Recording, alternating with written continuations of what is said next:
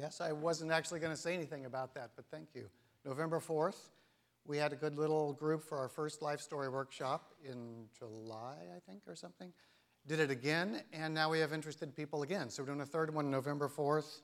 Uh, if that interests you, even in the most vague way, see me afterwards and talk about it because it's, it's fun and there are seats available. Um, if you know me, you know that I tend to be all over the map when I talk, and my challenge is to stick with one thing. And what's wise, of course, is to stick with one thing. I'm not always wise. So as I've been reading today's passage, I, of course, went all over the map. Literally, I was in Genesis, I was in some of the prophets, I was in Revelation, because the uh, because the passage gets at a question of who Jesus is. Now, if you just see Jesus as an interesting guy, it doesn't matter. You just keep seeing him as an interesting guy. But if you see him as something more than just that, it takes you all over the map. I'm going to try and stay in one place. So the passage today is in Matthew 8. And in the little heading, in, you know how they in the Bible they have the scripture itself, and then in between chapters and in random places they put little headings so you can find your, like the story you're looking for. Or, and those, of course, aren't in the original, but they're in ours. Uh, and this one says, Jesus calms the storm. That's what, that's what this is called. And the passage goes like this Matthew 8, verse 23. Then he got into the boat, and his disciples followed him. Without warning, a furious storm came up on the lake so that the waves swept over the boat. But Jesus was sleeping. The disciples went and woke him, saying, Lord, save us, we're going to drown. And he replied, You of little faith, why are you afraid?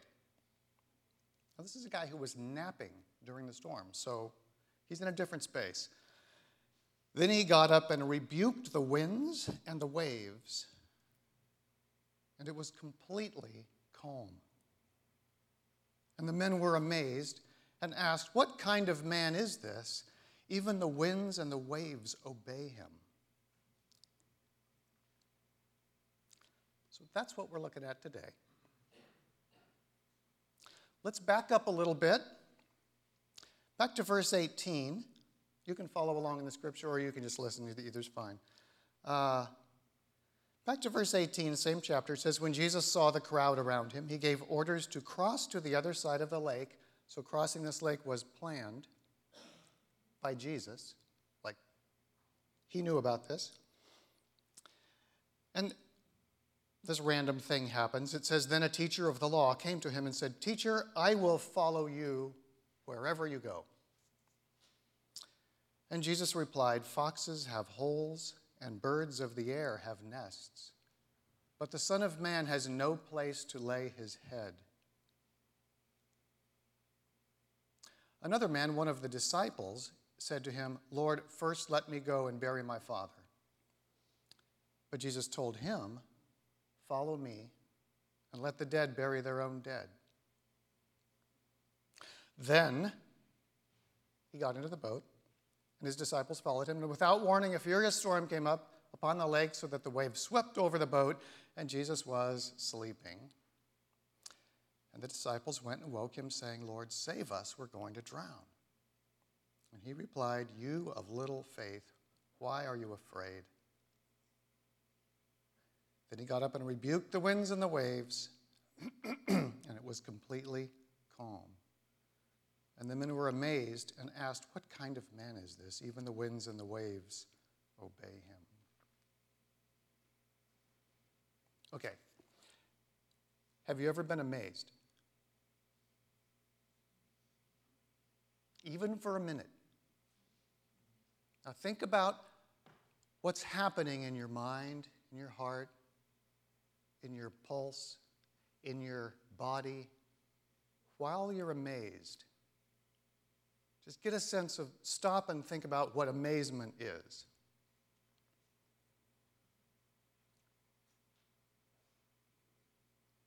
How might you describe the mindset and, and even bodily, we don't have a word for this, but the mind and body set, if that makes sense, so your, your whole holistic state while you're amazed? Associate some feelings with that other than just the word amazed. Is it more frantic or is it more calm? Anybody? more calm. Okay.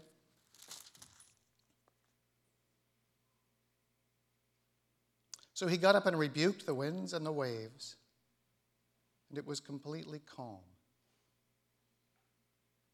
And the men were amazed and asked, What kind of man is this? Even the winds and the waves obey him.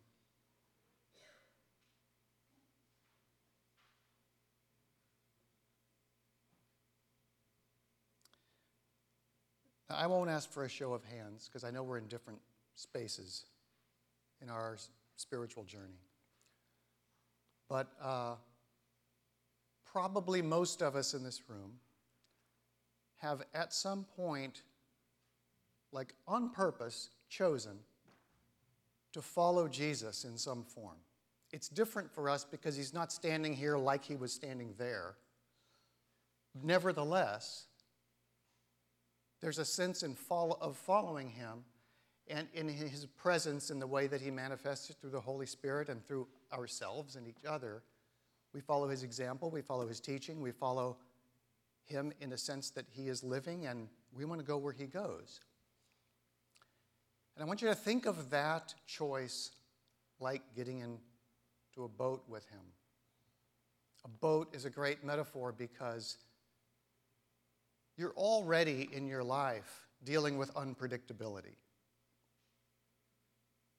Anybody ever experienced a life that was that has been entirely predictable? Everything that happened, you saw it coming and were fully prepared. Okay, nobody. So, that, so that's already present.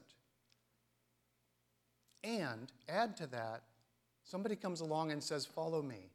In whatever form that came to you, if it did, and you said, Yeah, I, I'm, I'm going to do that. I believe that you have something to offer that exceeds the sum of everything else that I have seen that is offered to me. So I'm getting in your boat. So think of that. So these guys get in the boat. There's an interesting thing that happens. It calls them disciples. Except one guy, it says he's a teacher of the law, and he says, I will follow you anywhere.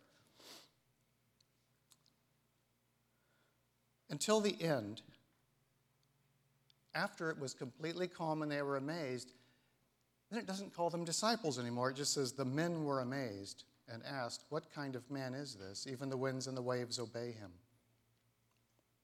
Just calls them men.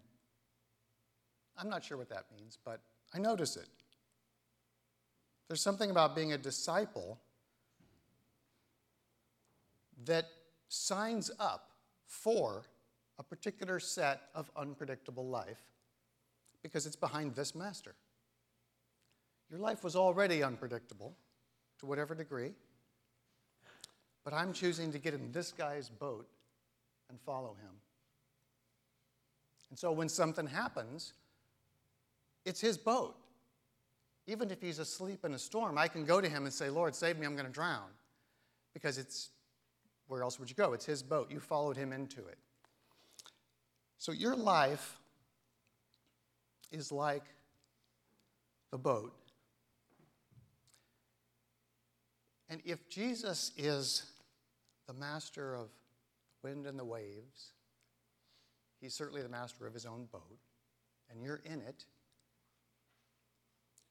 Think about the unpredictability. Think about the uh, things that would be like waves swamping a boat. It's kind of easy this year.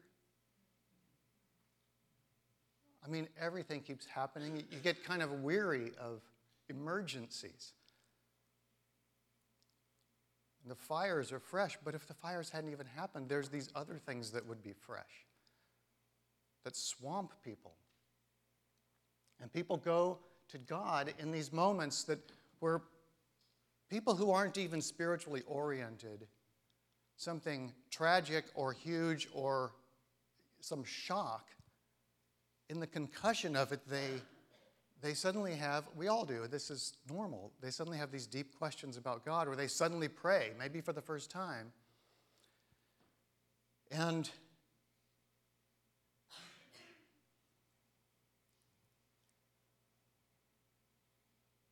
Jesus is sleeping.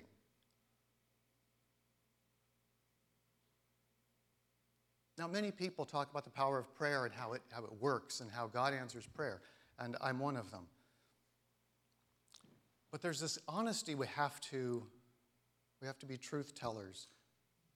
So many people experience going to prayer, but the fire keeps burning, and there's no answer. And it's as if you were in a boat in a storm and you're going to capsize and you're going to sink. And the guy that's supposed to be in charge is sleeping. Which, okay, so you're all powerful and you can handle this and you can sleep. I get it. But I'm me. And I need you in a way that, you know, I'm not where you are yet. You're the master. I'm the disciple. I'm the apprentice. I'm the beginner. I wouldn't have a clue how to be in a storm like this and take a nap. I don't have that kind of confidence. And in this story, he responds and he gets up and he does this dramatic thing where he rebukes the storm. And it, I just picture like the water just falling, the water going flat, clouds clearing. Something about his authority and his voice got that result. Now, Jesus lived in a bigger world. It's not a secret world. He wants everyone to live in it with him. Everything he did was to try and help that happen. But he's there. He's living in a bigger world.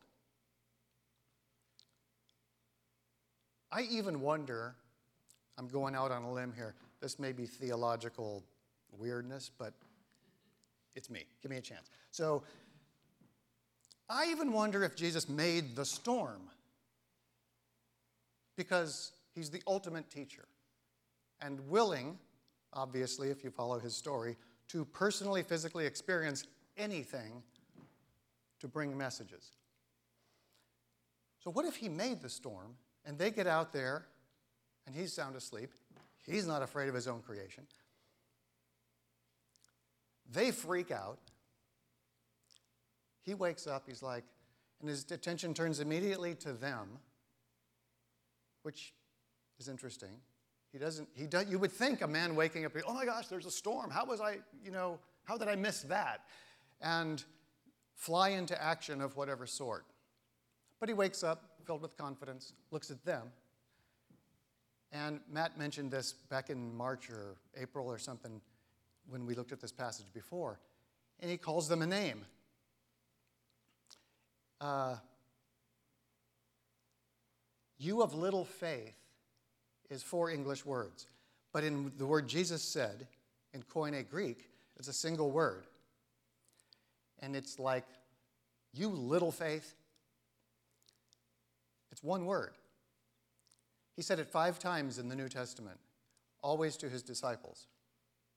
Interestingly, to foreigners and Gentiles, he sometimes called them people of great faith, which he never said to his disciples. Something to ponder, different message. so, little faith, it's like, you know how we call each other names sometimes, but there's affection in it. Like if I go to my wife and I say, You nitwit, like, I, I, I don't, she, she's shaking her head because I never do that. But, but people do things like that. Like nitwit, Anybody know what a nit is? It's a baby louse. Lice? A baby one. Okay, that's really tiny. What are wits? Like their intelligence. Okay, put that together into a word. You, microscopic, tiny intelligence. So this is like that word, but it's about faith. You little faith. And being Jesus, I'm sure, like they were following him. There was already great love exchanged.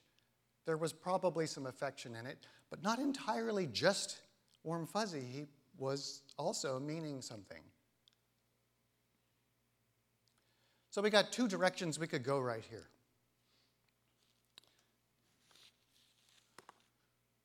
I'm going to back up to Genesis. Here I go, all over the map. First page of the Bible. Depending on who you think Jesus is, it says, In the beginning, God created the heavens and the earth and the earth was formless and empty. Darkness was over the surface of the deep, and the Spirit of God was hovering over the waters. In those waters, I know this is poetry, but this is not poetry that is devoid of fact at all. Something happened in the beginning, and it's too big to just give us the facts. It's beyond us. So God gives us these simple, beautiful stories that carry the truth. The Spirit of God was hovering over the waters. In that water, whatever that means, is everything you have ever encountered. Baymarin Church was in the water God was hovering over this country, every other country. Think of countries. They were in the waters. Every creature. Everyone who's ever lived. Everything.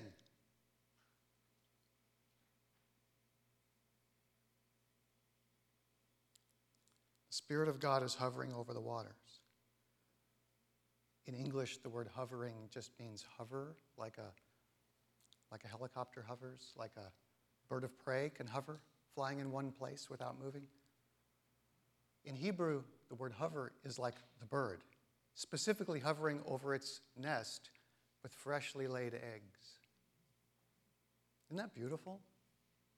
Hovering over the waters. It's hovering So Jesus lived in a world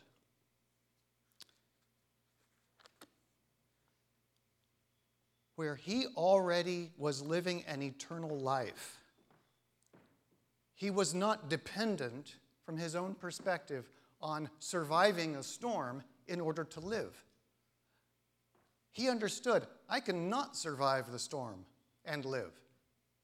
The storm isn't a threat to my life. I'm not living that kind of life. I'm living a kind of life, and this is normal. It feels like this weird, super religious stretch. It's normal. Every person you've ever encountered is ultimately living an eternal life, and they're aware of it or not, and they believe things about it or not. But we are not just physical beings having a spiritual experience, we are spirits having a temporary physical experience. Living in that perspective changes everything when your house is burning down. It changes everything with the unpredictability. There is a way to live like Jesus, so confident in the life that goes on and on and on and on that in the midst of a storm that will swamp you, and it might, either way, the water's calm, the waters get worse, the boat goes down to the bottom of the ocean, and you can take a nap. That's the mastery that he's demonstrating. I mentioned a fork in the road. Uh, uh, we go two directions here. in Genesis, I don't have time to go into it, and I don't even know if I should have brought it up. But the scripture teaches us that all things were made through Christ. And that somehow, Jesus Christ, not just that guy, the son of Mary, and the, you know, that's a real historical man. But somehow the, his identity, his being, is also this epic, eternal God. Somehow. I don't suppose that could be explained to any of us. I don't understand it. Uh, as I treat him that way, however, it bears out as truth. Probably another message.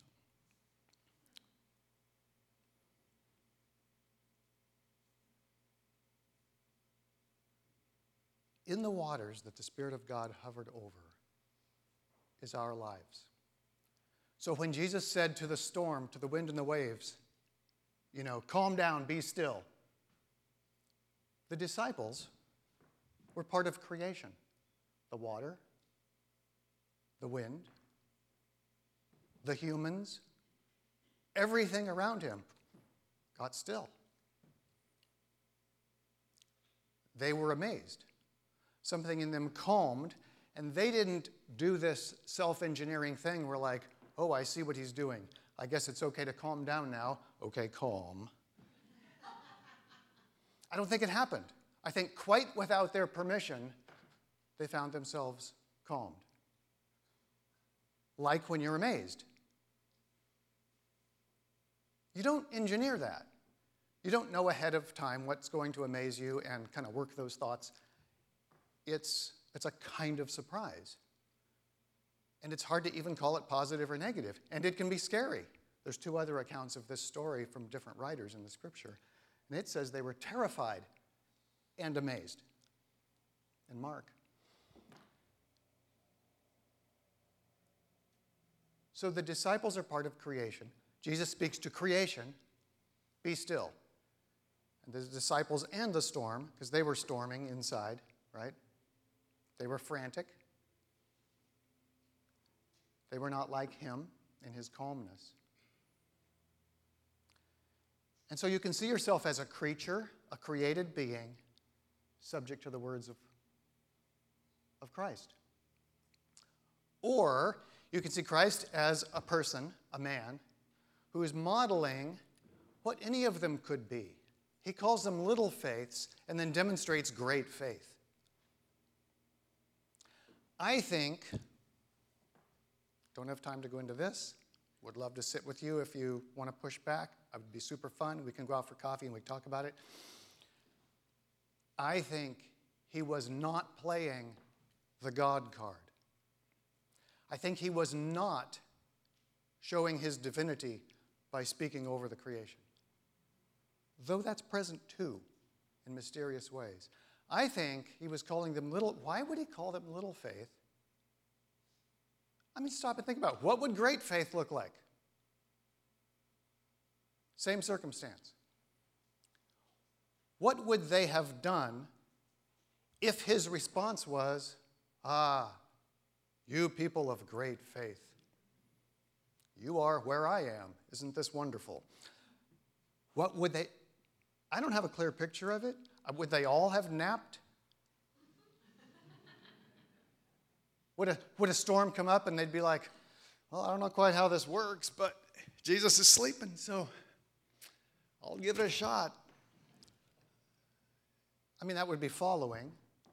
They had just said, I will follow you anywhere.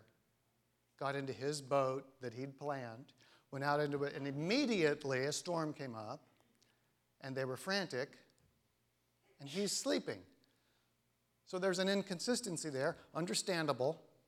I still respect him. I'm not mad at him.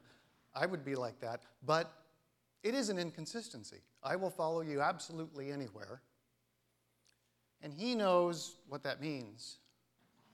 And so he gives a little bit of a warning foxes have their dens, birds of the air have nests, Son of Man has nowhere to lay his head. Okay, come on. What's the next scene? He's laying his head in the bilge of a boat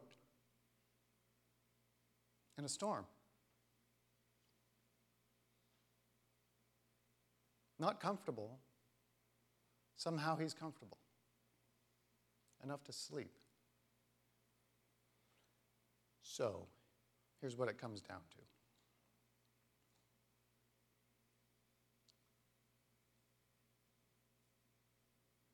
Jesus demonstrated great faith.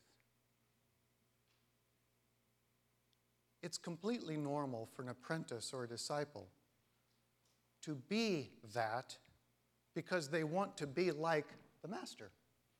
That's what that's about. I love the word apprentice because if you're a disciple, you can be a disciple forever and ever, and no one really expects anything else. But if you're an apprentice, there's an expectation that eventually you'll become a journeyman. And eventually, you yourself will take on students and become a master. That goes with the word apprentice. It's supposed to go with the word disciple, it's just lost it. A disciple isn't just a permanent follower. That would be like being a permanently a kid with your parents. That's a broken circumstance. The whole point is to grow up and become like parents, like your master. That's what mastery offers. That's why they take on students. So I think Jesus demonstrated that each of us can say to the wind and the waves, calm down. And they calm down. Now, he demonstrated it with real non metaphorical wind and waves, so, so according to this story. But it kind of doesn't matter what the wind and the waves are, because each of us has something, or if not today, then on another day. Something that you experience like this. Something that makes you frantic. Run to Jesus. Wake up. I'm going to drown. And then you deal with whatever's happening. Maybe he wakes up immediately and does something of great faith. Maybe he does, maybe he stays asleep. These things are highly customized because God is dealing with each of our apprenticeships and discipleships according to where we are and according to the faith we have.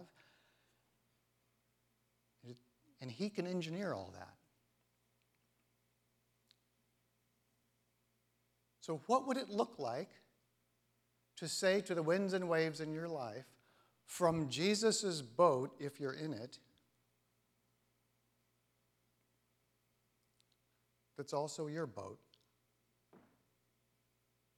I love the metaphor of a boat because it's vulnerable. It's floating. If you think of the, if you take the water away and look at the surface of the land under it, and the boat's way up here on top of the water, it's just, it's vulnerable. It's, it's dependent on floating.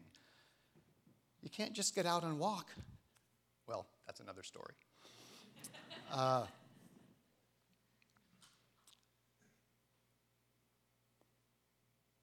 what would it look like for you to take authority over that which terrifies you and freaks you out. Under the mastery of Jesus, with his guidance and his direction, what would it look like? Do you want it?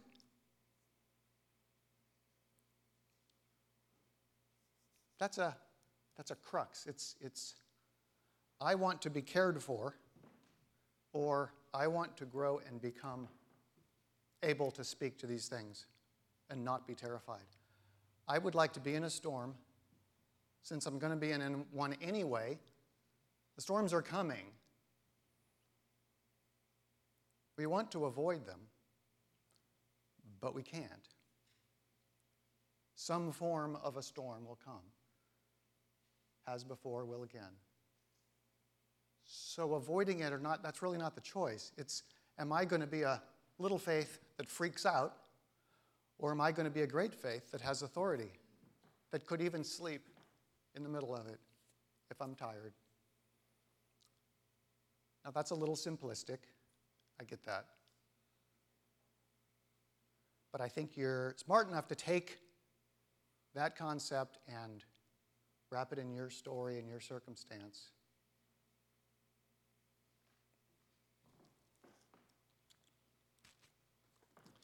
After this, there are many stories. Jesus did everything. Jesus was killed. Jesus resurrected, if you believe that. Jesus ascended. Apostles came. Life happened. Years and years later, the Apostle Paul writes this in Colossians 3 Set your minds on things above, not on earthly things. Things above are the bigger world that is stable, that is truly stable. Earthly things have the storms and the unpredictability. Set your minds on things above, not on earthly things, for you died. And your life is now hidden with Christ in God.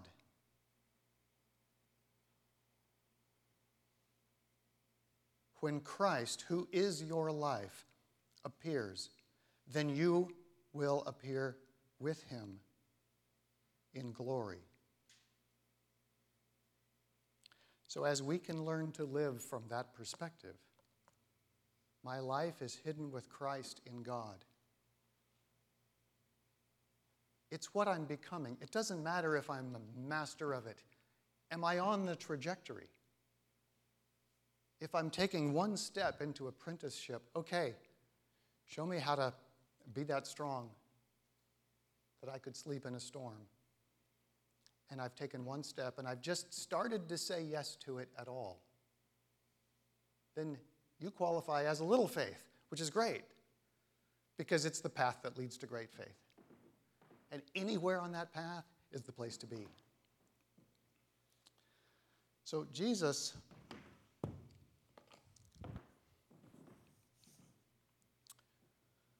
left us with this table in a way.